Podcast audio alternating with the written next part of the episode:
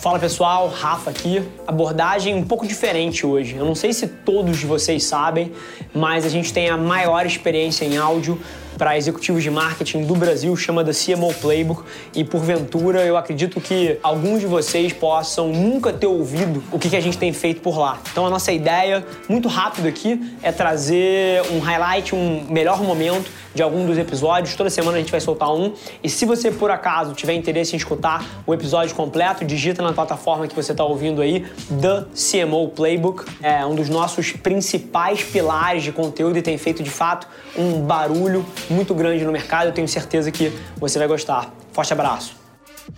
Eu gostava de dizer que eu tinha uma vida dupla, que era, pô, eu fazia uma tonelada de esporte, mas depois chegava em casa e de 8 da noite às 2 da manhã eu tinha algum nick em algum mundo de RPG ou MMRO e joguei tudo que você pode imaginar. Tudo. Desde Dota até Warcraft, até as evoluções disso em RPG, que é o World of Warcraft Tibia. Então, eu sempre fui fã disso. Pô, eu vejo Twitch desde que Twitch existe no planeta Terra e para mim é super curioso ver ano passado, quando a Amazon comprou o Twitch por um bi, todo mundo falando: caramba, o Twitch existe? O que é Twitch? E o negócio hypa. E assim, já faz parte das minhas noites. Eu nunca assisti novela, nunca assisti muita televisão, mas já vejo Twitch há, há anos. Então, o esporte para mim vem, vem desde muito cedo, meio que como uma forma de entretenimento mesmo. Sempre me conectei com os meus amigos no TeamSpeak, no Discord, e, e vem lá de trás. E mais recente, na cadeira que eu tô como CEO de uma agência, aí o meu interesse é muito óbvio, porque o que eu faço como profissão é entender onde as pessoas prestam atenção e como é que eu boto as marcas que eu represento ali dentro. A questão até dos estereótipos você falou também naquele seu artigo, né, Rafa, de 2018, e que você falava muito disso, né, e como que era essa grande mudança de estereótipo dos gamers que estavam vindo aí desse cenário de inovação, né? A minha mãe estava muito errada. Assim, a minha mãe é um ícone na minha vida e eu atribuo tudo que acontece a mim, seja qualquer coisa que as pessoas chamam de sucesso ou resultado, é, eu atribuo a maneira como a minha mãe me criou. Mas tem uma coisa que ela errou gigante foi sobre isso. A minha mãe quebrava os meus computadores para tentar fazer eu parar de jogar. E ela falava que, cara, isso era coisa de vagabundo, que isso era coisa, cara, de quem não tinha mais o que fazer, que isso era nocivo. E assim, eu entendo, porque é a marcha contra a guitarra elétrica ou o Elvis lá atrás, com os pais desesperados que as filhas iam se tornar pervertidas por ouvir a música do ídolo do rock. E é só a versão mais recente disso. Você tem o rei da Inglaterra no século XIII querendo banir o futebol, porque ia ameaçar o arco e flecha. Mas é sempre isso, as pessoas sempre julgam o novo. Sempre. E é exatamente isso que impede elas de se tornarem os principais beneficiários das tendências que vem aí. Porque, na minha visão, Léo Nando, tudo que vai ser hiper relevante nos próximos cinco anos já existe aqui. O problema é que as pessoas julgam. As pessoas estão olhando para isso e falando, pô, caramba, que parada egocêntrica, caramba, que negócio esquisito, que coisa de vagabundo, como era esportes, ao invés de olhar com um olhar virgem, de entender o ângulo do ser humano. Puta, por que, que será que tem 100 milhões de pessoas assistindo a final desse campeonato aqui?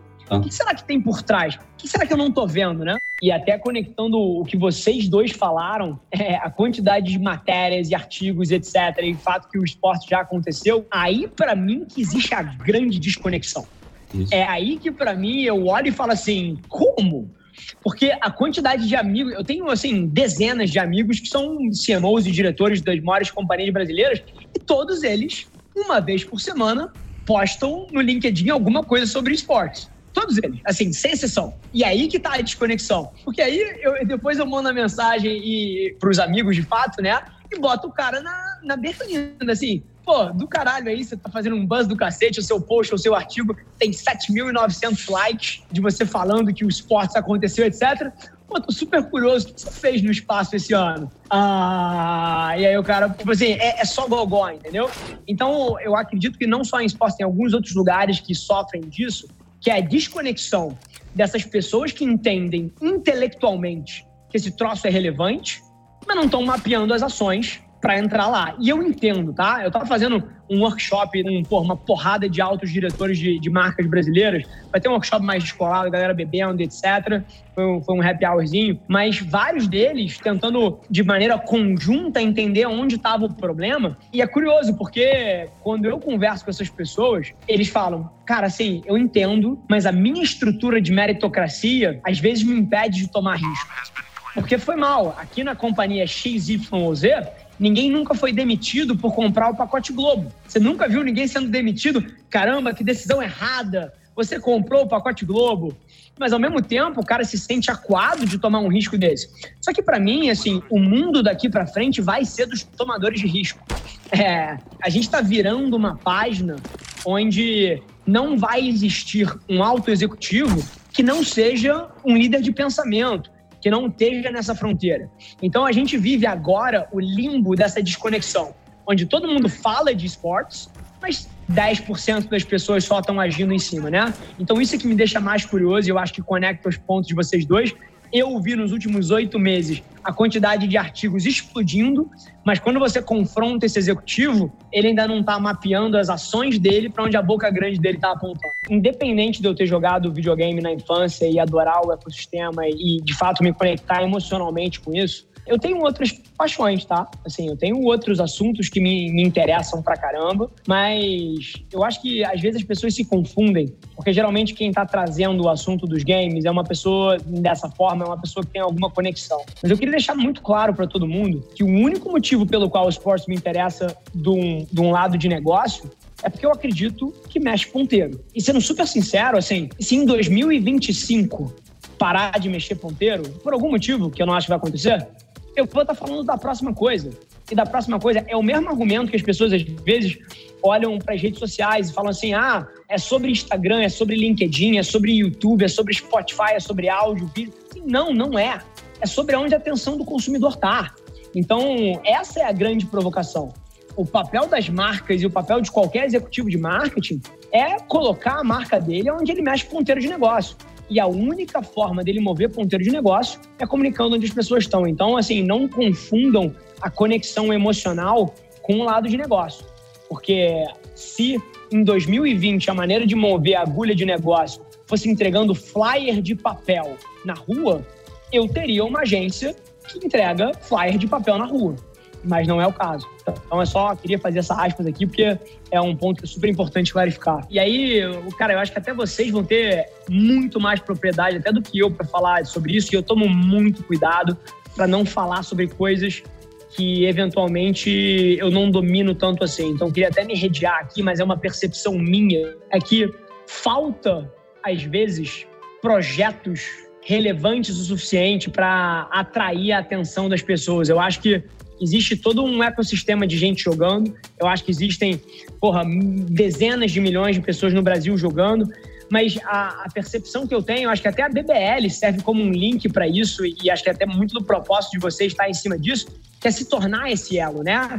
Que é tirar um pouco desse problema sistêmico, que é, pô, como é que eu conecto a marca com o esporte de fato, né? Qual é o projeto que eu coloco? existe uma falta de informação sobre o assunto e existe, do outro lado, na minha visão, falta de projeto se tivessem mais projetos relevantes, o dinheiro estaria mais lá. Então, é uma provocação aí. Eu acho que é o motivo que vocês crescem tanto, por exemplo, é isso: é oferta e demanda. Vocês têm projetos fodas, pô, acaba que o dinheiro converge para vocês. Mas eu acho que tem um problema sistêmico no mercado brasileiro, um agente que eventualmente conserte esse ecossistema e na hora que isso acontecer, se é que já não está acontecendo, até através de vocês, eu acho que o dinheiro tem capacidade de fluir mais rápido. É isso, Nandão? É, eu acho que tem propriedades excepcionais no mercado, cara, que não conseguem vender nada, cara. Não, e não são nossas, tá?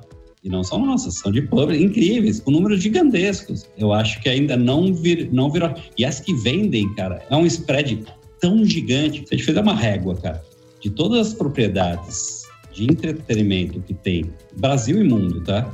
E de esportes que tem no Brasil e no mundo, com entregas e valores, cara, e tenta encaixar as propriedades de esportes, cara. Tenta encaixar um World de League of Legends que só perde pro Super Bowl. E você vai ver a diferença de quanto os caras conseguem vender alocado. naquilo e quanto consegue faturar um Super Bowl. E daí você tem, cara, propriedades que estão em 50 lugar que faturam 10 vezes mais do que o Words que está em segundo, entendeu? Então, eu acho que não faltam bons projetos. Para uma marca que quer entrar nesse espaço, por onde você acha que ela começa? Porque esports é buzzword, assim como é redes sociais, assim como é, é super apps, assim como é startup, enfim, são buzzwords do momento.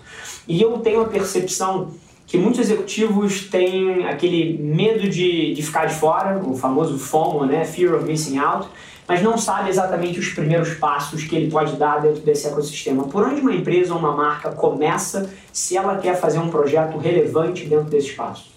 Eu costumo usar o exemplo do, da Claro, de novo, nesse discurso, porque foi muito legal, porque eles realmente adotaram a estratégia que a gente sugeriu para eles, porque o mercado de games e o, o público de games né, é um público muito refratário. É um público, enfim, a gente está falando aí de milênios, a gente está falando aí de um pessoal super conectado que eles têm o que a gente brinca que é o eles têm o bullshit detector deles muito muito alto. A gente fala a mesma coisa. Aqui. Então eles entendem claramente quando uma marca está tentando ser oportunista ou aproveitar um momento ali, mas ela realmente não investiu e não se envolveu com o, o segmento que eles tanto amam. Você está é falando, você está falando de paixão. Sim. Então para paixão você tem que ter autenticidade, como você bem falou. Bom, gente, super feliz que você ouviu esse trecho do The CMO Playbook. E se você quiser ouvir o episódio na íntegra, é só você digitar no seu player, como eu falei, The CMO Playbook. Vai ser um prazer te receber lá na outra plataforma. Não esquece de se inscrever. Sai episódio novo toda segunda-feira, trazendo um grande nome desse mercado para bater um papo comigo. E, sinceramente, independente de você trabalhar especificamente com marketing ou publicidade, eu tenho certeza que tem capacidade de agregar valor para qualquer executivo. Te espero lá. Um abraço.